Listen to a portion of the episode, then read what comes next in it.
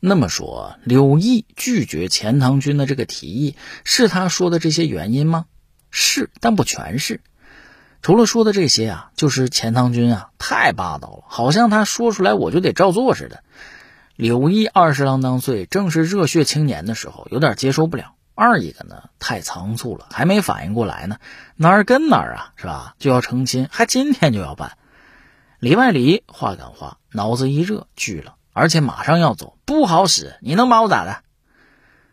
钱塘君一看这个小子，嘿，你还挺横，就准备发脾气，就听见身背后有人说话了：“叔父，您就让他走吧。”谁呀？小龙女来了，他哪能安心下来养伤治病啊？在后边听半天了。这会儿一看爷俩谈崩了，赶紧出来，站在当场缓缓施礼，开口了。刘公子，我就不留你了，来，我送您出去。哎，说完转身就走了。柳毅见着小龙女挺尴尬，起身冲钱塘君一拱手，跟着就往外走。钱塘君也不吱声了，咣咣灌酒。龙女和柳毅两个人啊，一前一后，兜兜转转，来到了一个小亭子。站定之后呢，柳毅眼前一花，再睁眼到了外边了，眼前是洞庭湖水。刘毅点点头，哎呀，看来这是另一条通道。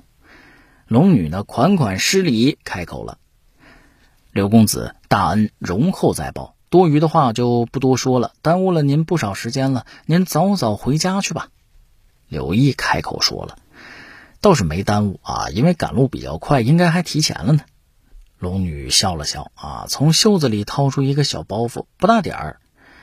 我给你准备了一些我们龙宫的特产，都不值什么钱，你拿着吧。啊，不过千万呢要回去再拆，都是些新鲜果子点心，这是用我龙宫特有的方式封上的，可以保鲜。你要提前拆了，那路上可就都坏了。顿了顿，接着说了：“哎，以后要是有什么需要帮忙的，就按照我之前教你的方法来找我。再次感谢公子的大恩大德。”再施一礼，龙女转身不见了。龙女整个动作和说话呀都很快啊！人消失以后呢，柳毅愣在当场，嘿，包袱都没来得及拒绝，这事闹的。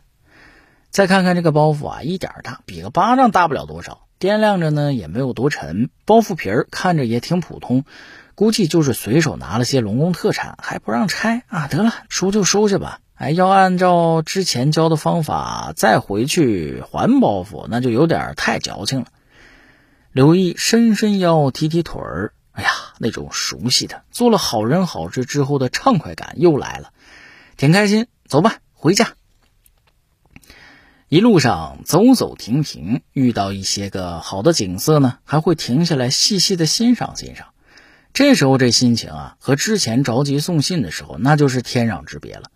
那个时候光怕泾河龙王那边有人追过来，抓住自己事小，耽误了给龙宫送信儿。那关系就大了。现在多好，消消停停，轻轻松松。哎，按理说呀，现在柳毅的心情应该是非常的轻松。你看，做了好人好事了吗？啊，纵然听说那边钱塘君惹了官司了，那洞庭湖龙王也能够帮忙摆平。看那个样子，都不是干了一次两次了。而且这个泾河龙王的小儿子，按照钱塘君的说法，也没真死，应该问题不大。而且啊，龙女也回到自己家里了，一家人团聚，挺好啊。怎么就觉着这个心里啊有那么股子说不出来的难受？哎呀，就别扭，就不舒服。哎呀，不想了啊！那边景多好啊，去看看。就这么一直劝自己。